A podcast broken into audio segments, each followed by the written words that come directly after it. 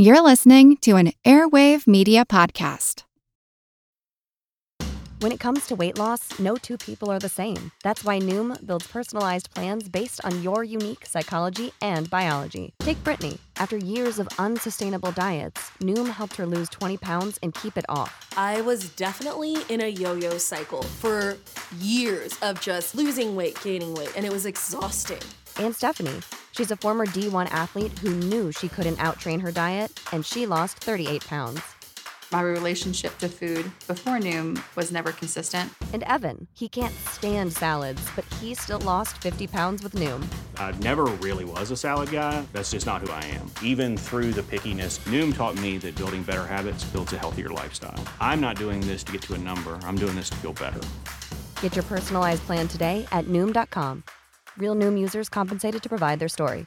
In four weeks, the typical Noom user can expect to lose one to two pounds per week. Individual results may vary. As a longtime foreign correspondent, I've worked in lots of places, but nowhere as important to the world as China. I'm Jane Perlez, former Beijing bureau chief for the New York Times. Join me on my new podcast, Face Off US versus China, where I'll take you behind the scenes in the tumultuous US China relationship. Find Face Off wherever you get your podcasts.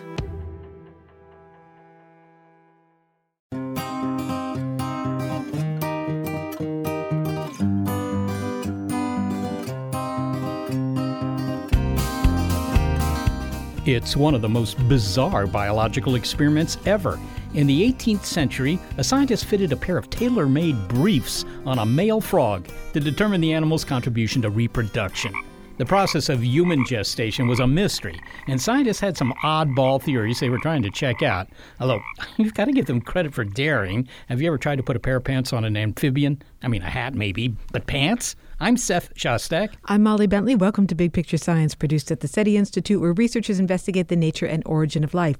On Big Picture Science, we step back to get the wide angle view on science and technology. And in this episode, life is a mystery. Consider it wasn't all that long ago that we had no idea how babies were made, and today we still don't have a solid definition of exactly what life is.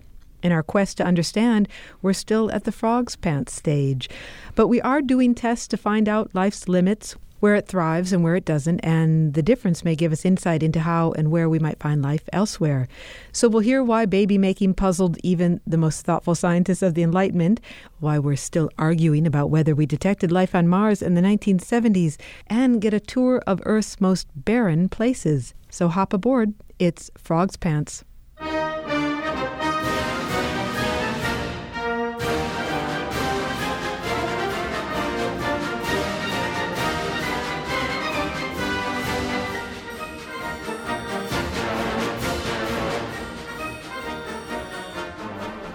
The summer of 1976 unfolded with a bang, and then another bang, and then fireworks, followed by parades and picnics and the renaming and unveiling of monuments.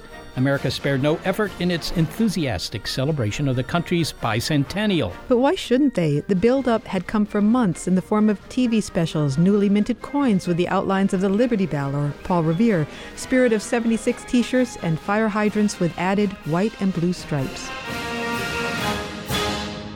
But if you were to shift your attention away from the patriotic bunting on the mall to the sober beige offices and computer monitors in the Operations Control Center at the Jet Propulsion Laboratories, you'd find that the excitement and sense of accomplishment was just as high, even if there wasn't the sheet cake. NASA engineers were celebrating the successful July landing of the Viking 1 lander. The historic day was the climax to a long build-up as well. Many of the cheering engineers had imagined landing hardware on Mars since childhood.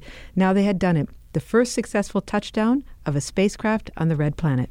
The mission of Viking 1, which was followed by its sister lander, Viking 2, included taking photographs and collecting science data, but most crucially, carrying out experiments to see if there was life on Mars. Now, it seems like a straightforward question Does the red planet have life or not? But it didn't turn out to be straightforward, and people are still arguing over the results 40 years later, says space historian Jay Gallentine. That includes some scientists who participated in the Viking missions. Is that uncertain result because of the limited capabilities of the experiments, or of our understanding of life, or both? Well, there are some properties that life as we know it has. For example, reproduction. Life, even microbial life, makes copies of itself. But life, and again, that's life as we know it, is also constructed of organic compounds, molecules involving carbon. If you find life, you'll find organic compounds. But the reverse isn't always true detecting organic compounds isn't proof positive of life. I mean, sucrose is an organic compound, but no one would argue that a sugar cube is alive. Life as we know it also metabolizes chemicals because life needs energy. So it eats some compounds and excretes others. One byproduct of this metabolism is methane, as driving by a cow pasture will tell you. Okay, so there are some things we can look for that could be evidence of life organic compounds, metabolism. And maybe if you get enough of these clues, you might feel confident that you'd found life life. And this is what the Viking landers did. They searched for the hallmarks of biology. They carried out four experiments. The first was a gas exchange experiment. Poured a nutrient solution called a chicken soup over a soil sample to see if anything was either breathing in or out. Right, so they're looking for gases such as oxygen or carbon dioxide. The other experiment was looking for evidence of photosynthesis. Right, the pyrolytic release experiment. Uh, they put some carbon dioxide in the atmosphere, they let it sit there. If there were little plants in the dirt, they would take up that carbon dioxide. And because it was radioactive carbon dioxide, if they were doing that, we would know it by using a Geiger counter fundamentally. And then there was something called the labeled release experiment where they put a kind of food into the soil. Yes, but again, this was tagged food. This was food that had been spiked with radioactive carbon 14. So if anything in the dirt was exhaling waste products, they would be able to see that too. And then there was a key experiment, the gas chromatograph. That was the one that used a device to analyze what was in the dirt and see if there were any what are called organic compounds in there. Well, when you hear what's involved in trying to detect life on Mars, maybe it's not a surprise that there isn't total agreement whether Viking did so or not. Jay Gallentine talked with Seth at the recent Space Fest conference in Tucson, Arizona. And I got to say, I wondered why a life detection experiment hasn't flown on a spacecraft since Viking. I mean, this was the most sophisticated attempt ever made to find life on a nearby world, and that was 40 years ago. It's been the only effort to specifically look for life on another planet. We've run all kinds of experiments on Mars and some of these other worlds that have looked at the chemical composition of the soil, that have looked at the character of the terrain and those kinds of things. But Viking is the first and only time where we put life detection experiments on another world. Okay, so now these weren't experiments looking for little green guys running around the, the ruddy surface of our you know, next door neighbor there, the red planet, what were they looking for? They were looking for microbial life. I mean, what we would all love to see is video of an astronaut standing on Mars holding something that's wiggling. But the people who created the experiments really knew that if there's that, there's definitely going to be microbial life. And since it's much more likely, it's much easier to look for microbial life, so we'll start there. You know, in retrospect, I think most people assume that the experiment from the beginning was designed to find microbial life for the reasons you just stated, but also because the conditions on the surface of Mars really aren't of the kind that might support more complex life. But I, I seem to recall Carl Sagan even opining that who's to say there might be vegetation, there might be, you know, small little critters running around. Absolutely. Carl Sagan was a vocal proponent of having as many options for finding life on Mars as possible. He wanted to put lights on the lander so that they could be turned on at night because I remember him saying that he had this fear that the sun would come up on Mars and the Viking cameras would turn on and there would be footprints out there in the sand, but we would never see this creature because it would be nocturnal. He also looked at putting bait on the landers some kind of food that would be set out to try and get some kind of critter to come over to the lander. And that never made it, obviously, it never flew like that. Uh, but those, I think, were, were really some thought provoking ideas because we, we really didn't know what would be on Mars. I mean, I, I don't think they were bad ideas at all. Well, uh, at what point in the mission did uh, the science team, or maybe more specifically, the Viking biology team, did they, did they recognize that, well, we're not going to find anything uh, that's walking around, but there's still the hope of finding something in the dirt? That was very early on. That was long before the Viking mission was even approved. These experiments had been in development for years and years, long before the Viking project was even approved. So The idea was to look for microbial life from the very beginning. Maybe you could give me sort of a brief summary of the kind of experiments they did, because if somebody challenged me to find life in the dirt outside this hotel, I, I, suppose I would just dig up a little bit of it and put it under a microscope and see if there was anything wiggling or had peculiar shape. What, what were they doing? Well, there were a number of different approaches that were in the works at the time that survey was made. It was really a landmark survey, and one of them was a microscope. Wouldn't that be great to be able to look through a magnifying glass and see something that's wiggling? I mean, that's all the evidence we need. But that was eliminated from competition largely because the preparation of the slides would be something that was basically impossible to automate. Okay, so there were two Viking landers. They plopped down onto the surface of our little ruddy buddy there. They radio back their results, and uh, they were encouraging at first, weren't they? They were encouraging all the way through, I think. So the first experiment to report back, it had this massive oxygen peak, uh, which gave us a real clue as to the nature of the Martian surface soil chemistry. And that has since been proven out. We've been able to confirm that there is this oxidant in the soil that breaks down a lot of organics. That one never found any evidence of life. There was a second experiment which was looking for evidence of photosynthesis, and the second lander had a leak in that instrument that forced it to be shut down. But on the first lander, we had some pretty consistent results, some pretty solid evidence of photosynthesis like processes that were going on on Mars. And then the third experiment was the most consistent. It was the simplest, it had been in development for the longest. Something like 25 years had gone by between the, the first conception of that experiment and Viking. And it was basically looking at the idea that if we give the Martian soil some food, and that food has been spiked with radioactive carbon markers, if there's something in the soil that eats that food, it will exhale those carbon markers, and we can detect them with the Geiger counter. Super simple, super reliable. It was consistent in eight total tries across the two Viking landers. Consistent in saying? Consistent in saying that when food is put into the soil, there is a response, there is activity. So those carbon markers have moved from the soil up into the air.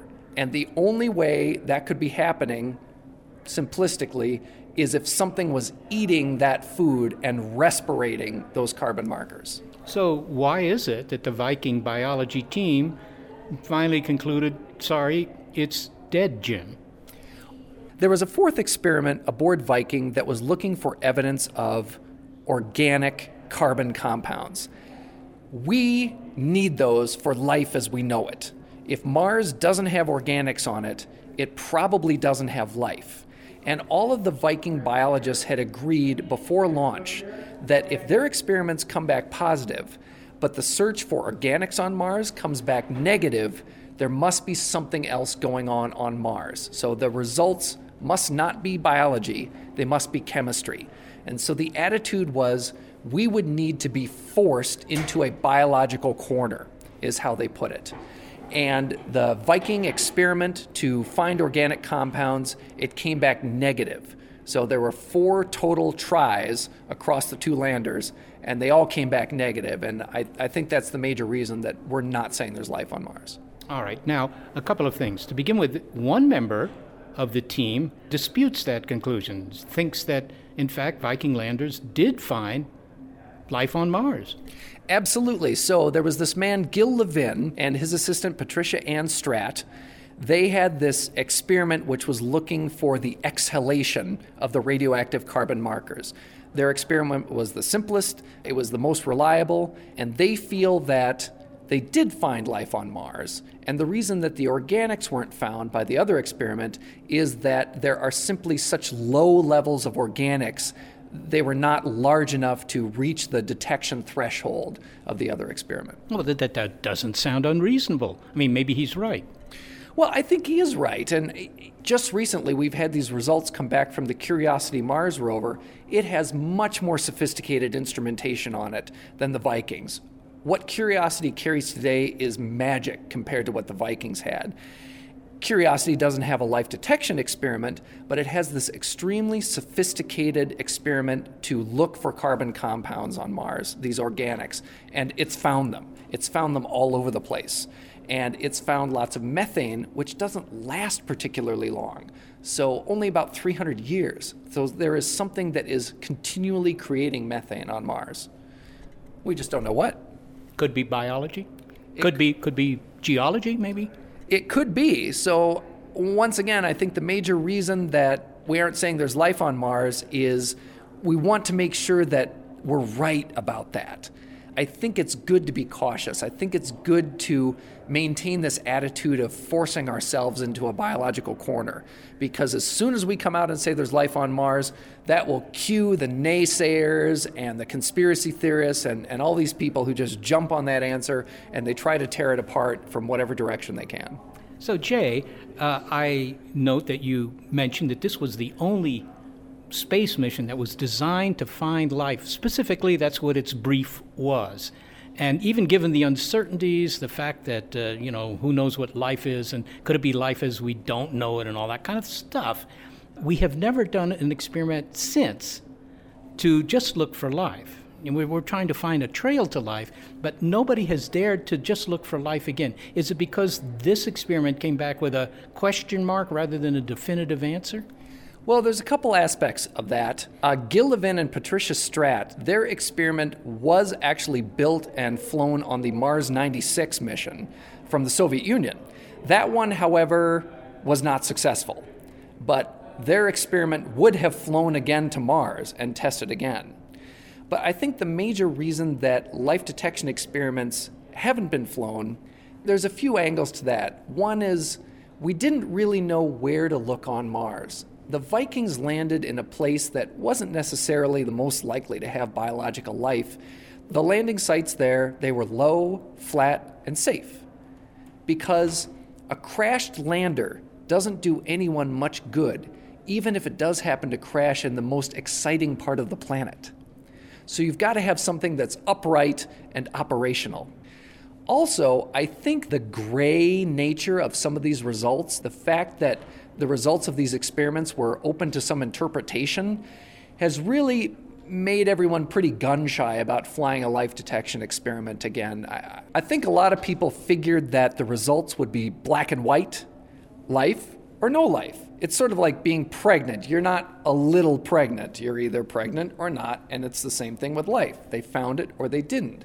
But it was open to so much interpretation and so much disagreement over whether this is biology or it's chemistry, further complicated by the fact that biology is chemistry.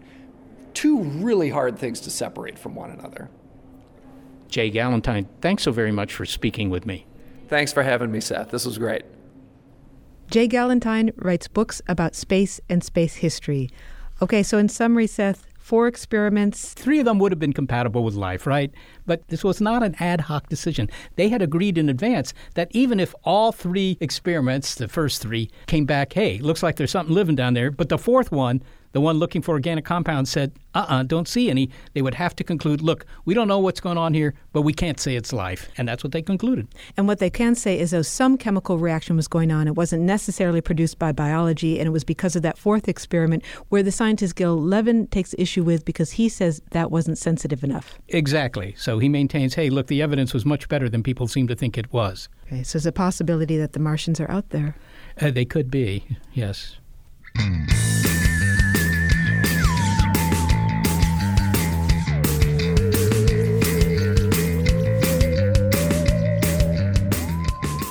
Well, Jay Gallentine says there was a proposal originally to take a microscope to Mars and see if you find anything wiggling. Well, that didn't fly, but that straightforward tactic was used by a 17th century scientist when trying to answer the question of where babies come from. Find out why that question was such a stumper not all that long ago. Next. It's Frog's Pants on Big Picture Science.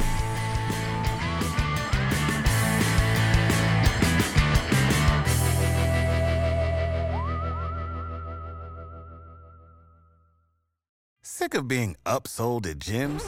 My guy, you're currently a base member. For $90 more, I can upgrade you to our Shred membership. For $130 more, you'll be a Swole member. And for just $300 more, you'll reach Sweat Platinum. At Planet Fitness, you'll get energy without the upsell. Never pushy, always free fitness training and equipment for every workout. It's fitness that fits your budget. Join Planet Fitness for just $1 down and $10 a month. Cancel anytime. Deal ends Friday, May 10th. See Home Club for details.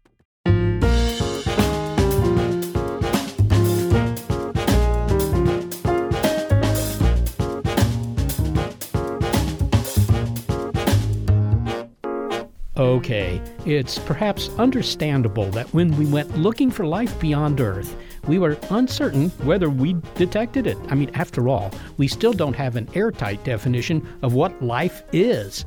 And consider, it's only been a couple of centuries since a child could get a reliable answer to that question that every parent dreads and every child eventually asks Where do babies come from? Today, a fifth grader can explain the birds and bees, but at the time of the American Revolution, even the founding fathers didn't know the biological basis of fatherhood. In fact, prior to the mid 19th century, leading scientists only had theories about gestation. Most would prompt eye rolling today, but to be fair, it's not intuitive that a tiny collection of tissue and cells would emerge months later as a squirming, howling infant. They knew that people have sex and sometimes they have babies. They couldn't figure out what the sometimes had to do with it. Uh, they had no idea that women had eggs. They didn't know what sperm cells were. But the theories of the mostly male scientists were pretty certain of one thing the male contribution to the whole business. A lot of them had to do with saying that the men did all the work and the women just horned in trying to get some credit. Oh, what a beautiful new baby, Anthea. Aye, Charlotte. Isn't she lovely? She's so. Ah, yes, Charlotte. She is a fine, hearty, and virile baby. No doubt owing to my daily servings of mutton and my hours behind the plow. Look at her muscle tone. The men had created these babies, and the women's job was only to carry them. 'Twas an extended labour, Anthea. You must be exhausted. 'Twas the most grueling forty hours I am spent.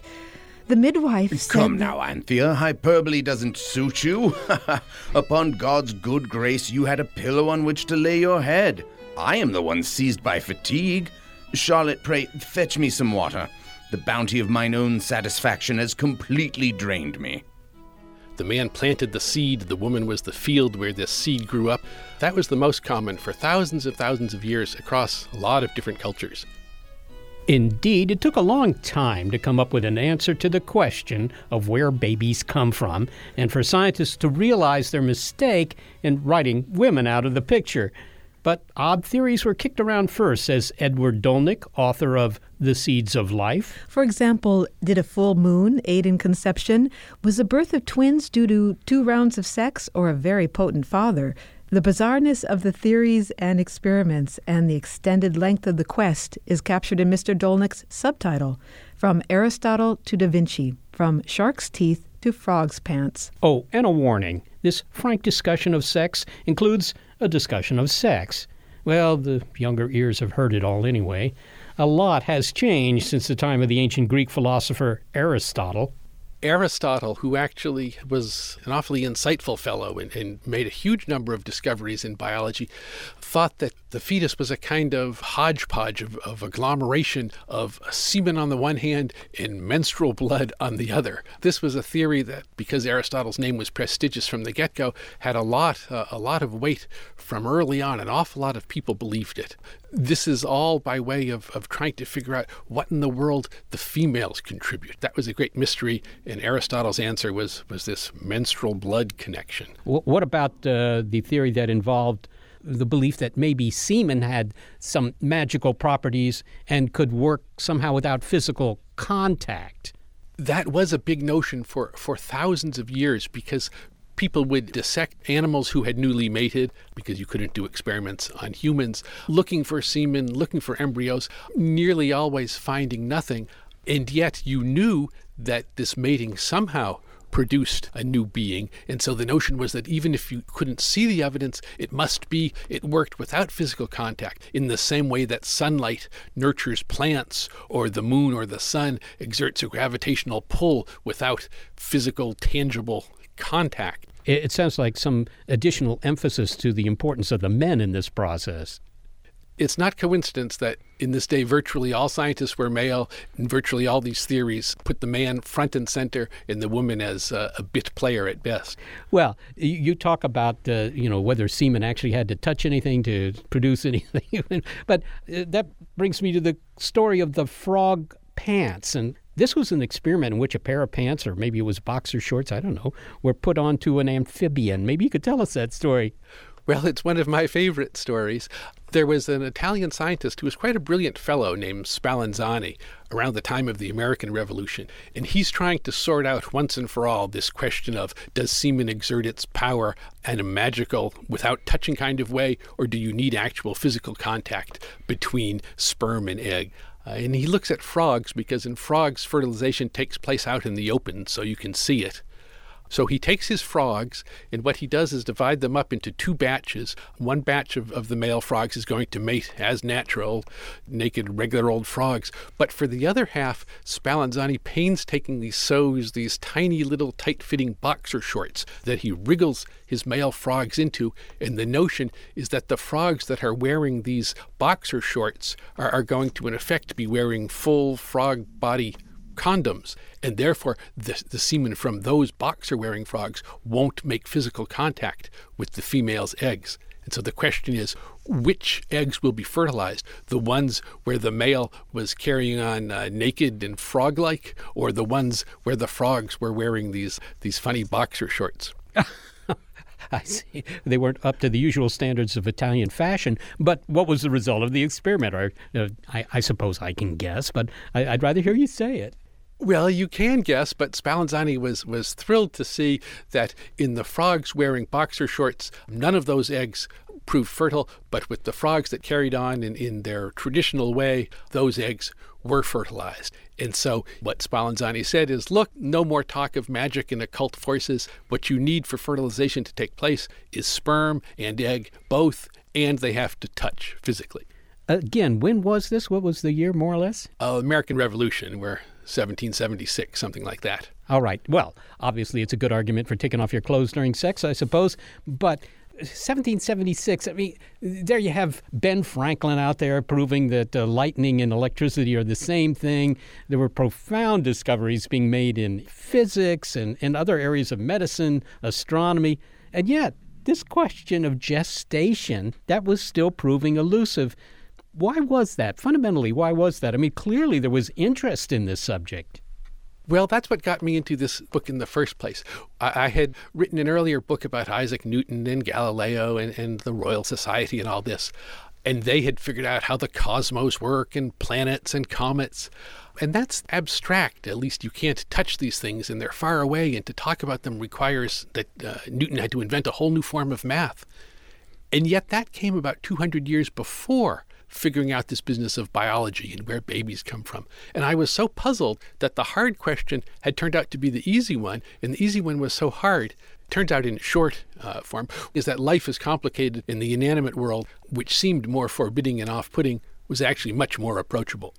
Yeah, well, the inanimate world, at least if you're talking about the motion of planets and things like that, which were the subjects of early study, those are fairly simple uh, compared to biology, which everyone knows is messy. But on the other hand, I mean, they did have animal models, animal analogs. They could see how their pets reproduced. Uh, they they could see fish spawning and you know this milk going out into the water. I mean, it doesn't seem like it should have been that difficult. Well, what they could see is is the brute fact that it takes a male and a female, there's mating, and eventually there's puppies or there's frogs or there's babies. But what they couldn't understand is how in the world that happens. How is it that this tiny bit of tissue, presumably, at the start within months grows to be to be big to weigh several pounds how does it know to have fingers and toes and eyes where are those instructions how does that come to be yeah, well, that is difficult, I suppose. And of course, a lot of this did depend on uh, the invention of the microscope, which was what in the uh, mid 17th century thereabouts. Antony von Leeuwenhoek who did that. But before that, I mean, 100 years before that, you had Leonardo da Vinci making these really remarkable anatomical drawings of fetuses inside wombs. But despite that, despite his access to corpses in in the hospitals, uh, that didn't help very much, did it? It didn't help enough. You got the the big picture, but not even as much of that as you would have thought. So uh, Leonardo makes a gorgeous cutaway drawing of a of a man and woman having sex. So it's plainly from his imagination because there are no MRIs or, or CAT scans for him to draw on. And big parts of that drawing are right, but big parts are wrong too. The the woman has no ovaries. Even the greatest observers of them all, like Leonardo, miss big important steps along the way. All right, so let's return to Antony von Leeuwenhoek, who in the 1670s uh, used a microscope, one of his own, to study his own semen after making uh, love to his wife, I presume. And he concluded what exactly? I mean, he saw these little wiggling things, but he saw more than that. So, so Leeuwenhoek rushes out of bed one night. He's, he's, as you say, just been to bed with his wife, and he uh, he he runs over to his microscope uh, carrying this uh, goopy sample. He's thrilled. Uh, he he looks at it. He sees these millions upon millions of sperm cells swimming around. Uh, no one has ever seen them before, and he's thrilled. He's, he's been looking for the secret of life. These little swimmers seem plainly desperate to get somewhere. They seem like a great clue. Um, if you're looking for life, this seems relevant. But did he not also see little tiny humans, little homunculi inside the head of the sperm there?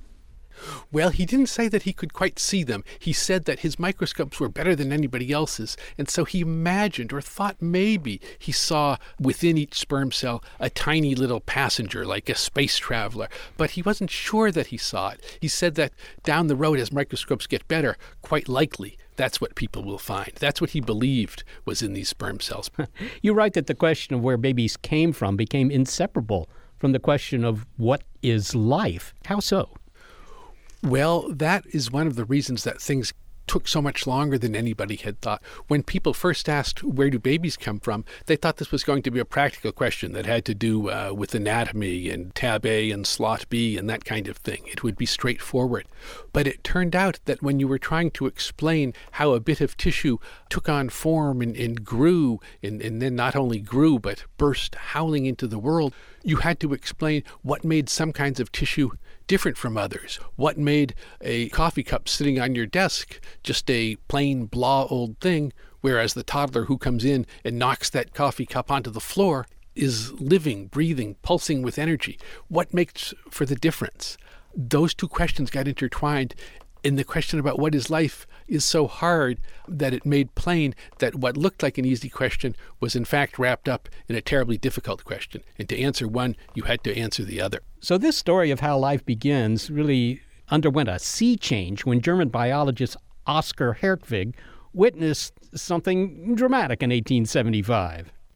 So, as late as 1875, this mystery about where babies come from finally is answered. Someone sees sperm and egg actually meet. It's a scientist that nobody's heard of today, a German named Oskar Hertwig, who's studying sea urchins. Uh, it so happens that sea urchin eggs are big and they're transparent, so you can see inside them. They're, they're easy to watch.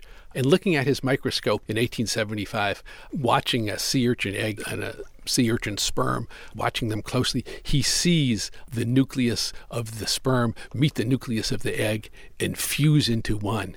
And in the one moment of poetry in his long life, Hertwig bursts almost into song. He says it's as if he's seen the sun rise underneath his microscope. Edward Dolnick, thank you so very much for speaking with us. Well, I enjoyed it. Thanks very much.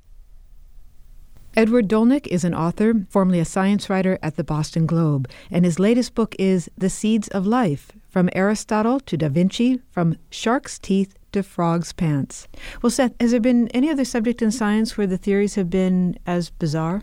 Well, I, you know, I don't know what the bizarro meter would say, but for a long time, of course, uh, the origin of meteors was under question. Nobody figured that they were really rocks coming from the heavens. I mean, you know, rocks from the sky. Nobody figured that made any sense. They, Where, where'd they think they came from? Well, uh, they weren't quite clear. They thought maybe it had something to do with the weather, and that's why they're called meteors, as in meteorology. But you know, that turned out not to be right. Can but, you imagine imagine the umbrella that you need to protect yourself from meteors? Well, a meteor can, shower. Well, you, people don't use them even today when we know where meteors come from. At least most people don't. I mean, you do see people walking around with umbrellas, but you know, eight out of ten of them say they're not doing it because they're afraid of meteors. Well, on the subject of life, though, haven't there been some weird theories about Martian life? that there were Martians building canals on Mars? For yeah, example? but that wasn't so weird. I mean, the guy thought he saw the canals. The guy being, you know, Percival Lowell, and before him several Italian astronomers, and these were all trained astronomers. They weren't uh, they weren't dummies. The trouble was that they had uh, optics that weren't perfect. And uh, so, yeah, they got misled into seeing linear features on Mars, which turned out not to be canals. But hey, in some sense, maybe they were right. Maybe there is life on Mars or was life on Mars, so I, I, I don't fault these guys too much.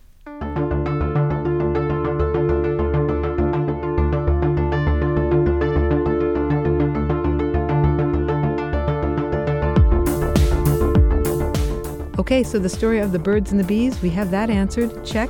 The question of what is life? Well, we're working on that one. We now know that life exists almost everywhere on Earth, but there are a few spots that are barren. Can you guess what they are? Take a tour of them next. It's Frog's Pants on Big Picture Science.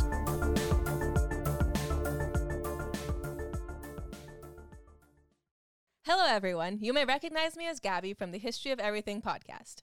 And my name is Brenna, and you don't recognize me from anything yet. Together, we're two scientists who explore all of the weird little questions and conspiracies of the universe in our new podcast, Mystery of Everything. Everything has an explanation. We hope. But that is what we're here to figure out. We will dive into the science behind many popular conspiracy theories, such as vaccines causing autism, flat earth theory, and was the moon landing fake? And if so, why the heck would anyone even do that? But it's not just conspiracies. There's a lot of cool mysteries that we will attempt to use science to explain, such as near death experiences, what made the Vikings go berserk, and can I control my co host with MK Ultra? Wait, what? anyway, make sure to check out the Mystery of Everything podcast everywhere where you find your podcasts.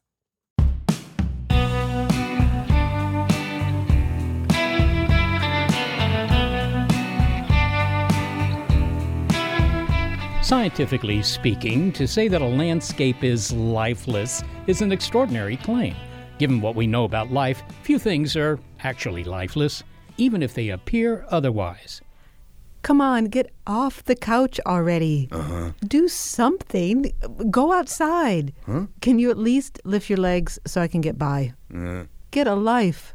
Well, just about everywhere on Earth has gotten a life and has a hard time avoiding doing so.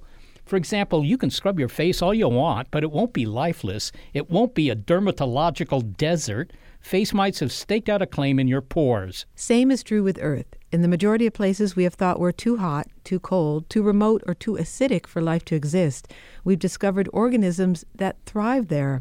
Lake Vostok in Antarctica was thought to be an exception. Surely a lake buried under two miles or three kilometers of ice, cut off from sunlight for 15 million years, is sterile, sterile, sterile. But like a Houdini escape in reverse, something found a way in. Not that long ago, we spoke with microbiologist Jill Mikucki in Antarctica. At that time, she and her team were excited by their recent discovery that a water sample extracted from another subglacial Antarctic lake, Lake Whillans, contained life forms. Here's a clip of our exchange when we went down with our sampler, we could tell when it came up. We would do a quick analysis in the lab. We would look at conductivity, and that would tell us something about the salinity. And we knew then that we had the subglacial lake water. And then together we looked at it um, under a microscope, and we were able to visualize DNA containing cells. It was very exciting. So, as a microbiologist, could you say a little bit about what this discovery means, finding life in an Antarctic lake? Why is that an important discovery? So, for a microbiologist, I'd say it's not a huge surprise because we expect microbes to be everywhere. And now we want to know what they're doing. What role do they play in the Earth system? For the general public, why might they be excited? Because this is a new frontier. And the fact that there's life there, I, I hope that connects the public to the Earth system a little bit more. Um, Antarctica just isn't a you know big frozen dead place like some people call it. It's it's a it's a living continent as well. And so it goes. Just about everywhere we look, life has staked a claim. Can the defining conditions of both environments, those that harbor life and those that don't, help guide us where to look for life beyond Earth? One thing for sure life is adaptable and it's tough. Chris McKay is a NASA planetary scientist. The organisms that were found in Lake Vostok are microorganisms, microorganisms capable of mineralizing energy from not chemical sources, which is not surprising. If there's life in this lake, it's not using sunlight, it's using chemical sources of energy and bacteria that can consume organic material.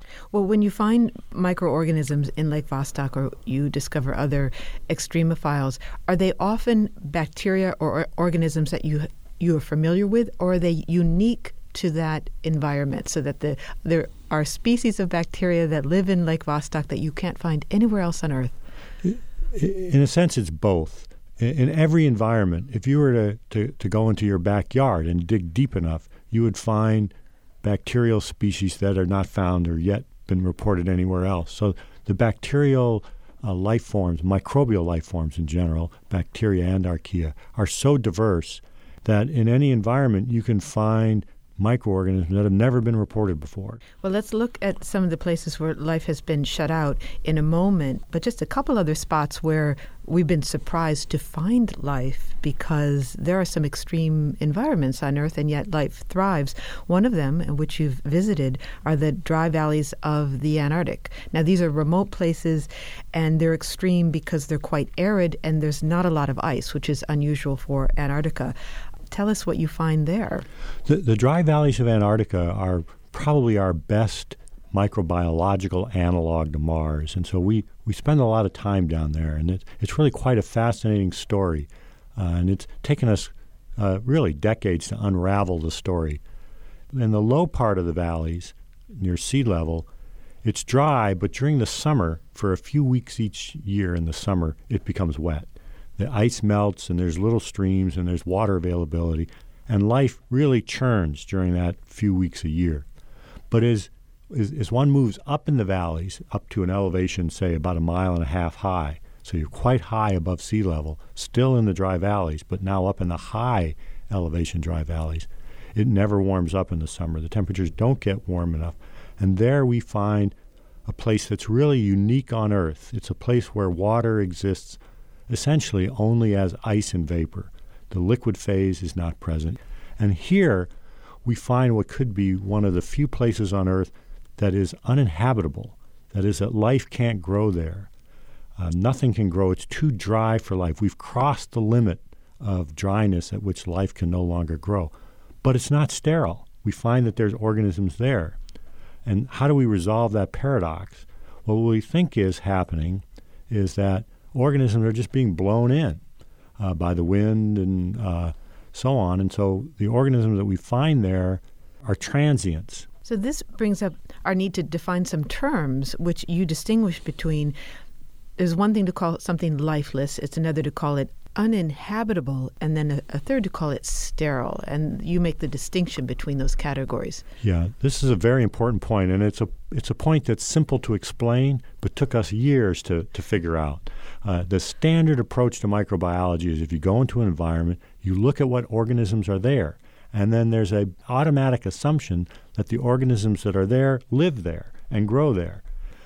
It took us a long time to to clear that assumption from our thinking when we went to these extreme dry environments because we would go there and we would find that there were microorganisms there, but they were not growing. There was no evidence of growth.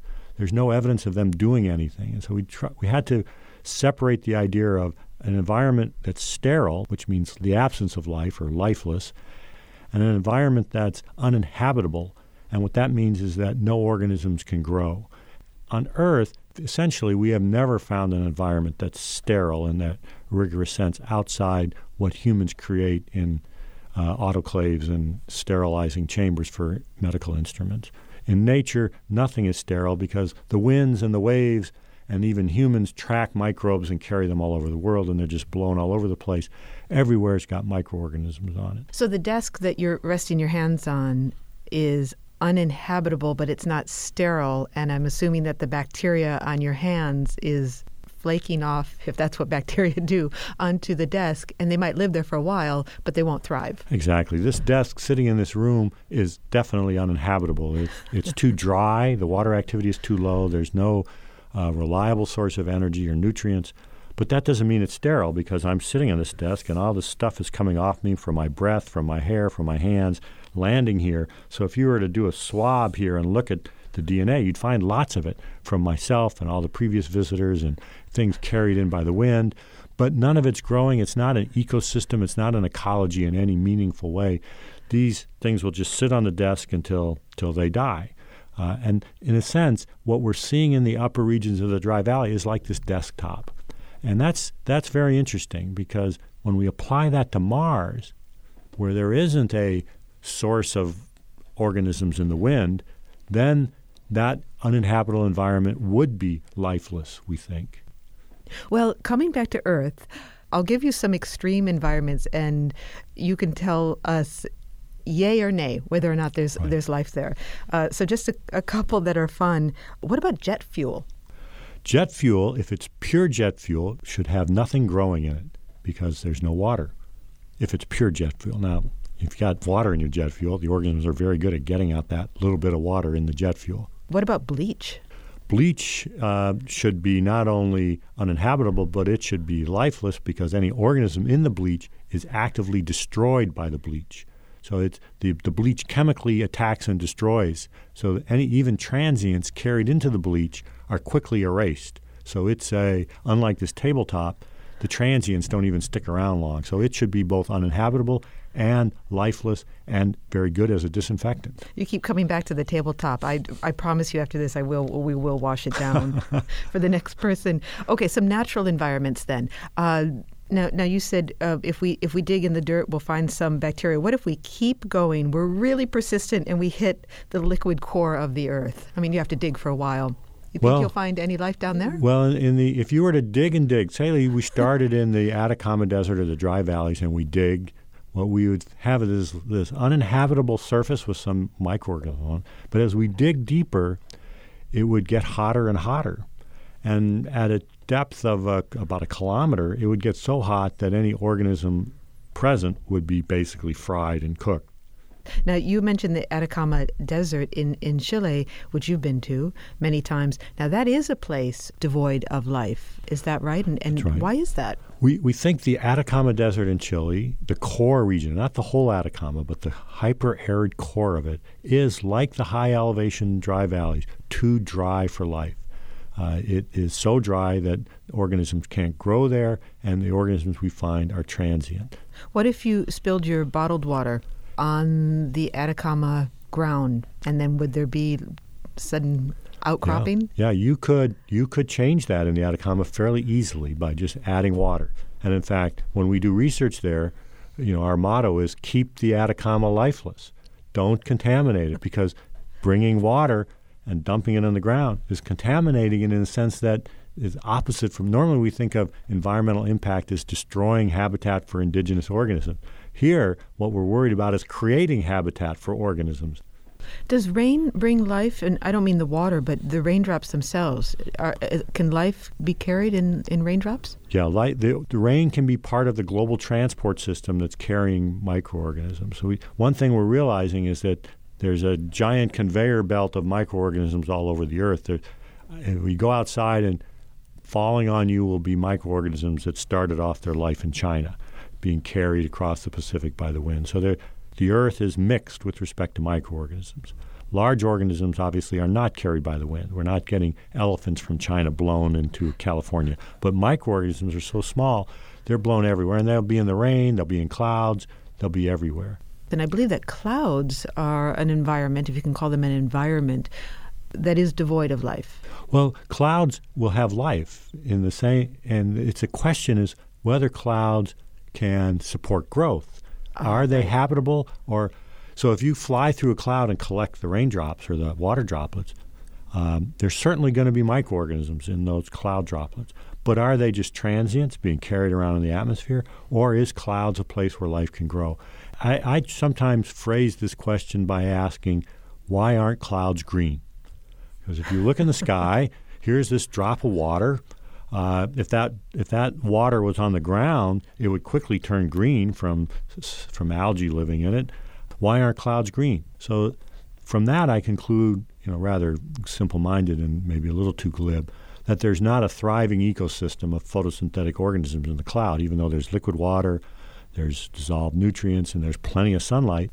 The requirements for life, as far as we understand it, and this is only applies to the life that we do know because we don't know about the life we don't know, right. is water and an energy source. We can say that much about life. And some nutrients, obviously, carbon, nitrogen, phosphorus. So life's got to have it's got to have a liquid to live in. It's got to have bricks to make itself, chemicals, and it's got to have an energy source. These, this is pretty uh, general requirement, I would think. Although NASA's mantra for hunting for life off of Earth is not follow the nutrients; it's really follow the water. Right, and the, the reason why follow the water is such a useful strategy is because liquid water is what's rare. When we look on Earth, liquid water is plentiful. It's it's everywhere. Uh, but Earth is very unusual. When we look beyond Earth, we see lots of energy, sunlight streaming through the solar system. We see lots of nutrients, carbon everywhere, nitrogen everywhere.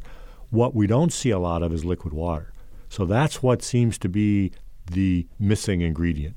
Well, finally, Chris, we began the show with a discussion of the Viking experiments and the debate that is still going on in some circles of whether or not they did detect life.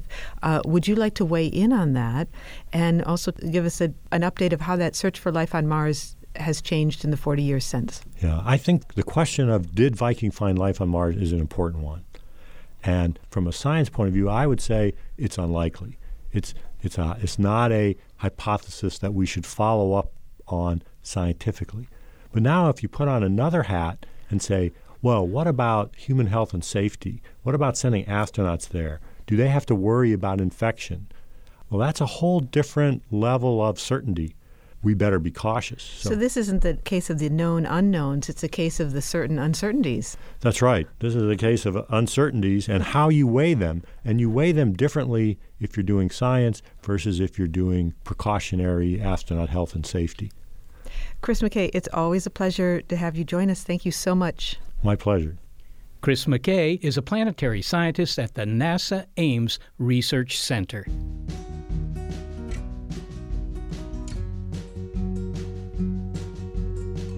Thanks to the lively trio who helped produce the show senior producer Gary Niederhoff, operations manager Barbara Vance, and intern Daniel Marino. Thanks also to financial support from Rena Shulsky David and Sammy David, and to the William K. Bowes Jr. Foundation. Big Picture Science is produced at the SETI Institute, a nonprofit scientific and education organization whose scientists study the origin and nature of life, including whether there really is life beneath the dry sands of Mars. And a big thanks also to our listeners. Your ears have been attuned to the Big Picture Science episode Frog's Pants. If you want to hear more Big Picture Science episodes, no need to theorize about how to find them. They exist in our archive at bigpicturescience.org. And if you're a podcast listener but prefer listening to over the air radio because you think it beats the pants off podcasting, check out the listing on our website of radio stations that carry the program. And if your local station is not on that list, consider letting them know you like the show. Oh, and to reach us directly with your comments, throw in some faint praise, and then email it all to bigpicturescience at seti.org.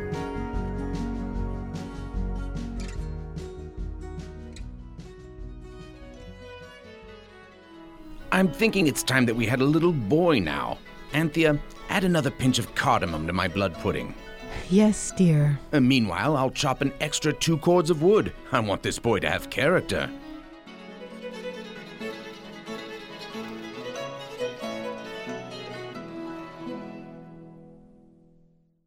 Judy was boring. Hello. Then Judy discovered ChumbaCasino.com. It's my little escape. Now Judy's the life of the party. Oh, baby, Mama's bringing home the bacon. Whoa, take it easy, Judy. The Chumba life is for everybody. So go to ChumbaCasino.com and play over 100 casino style games. Join today and play for free for your chance to redeem some serious prizes.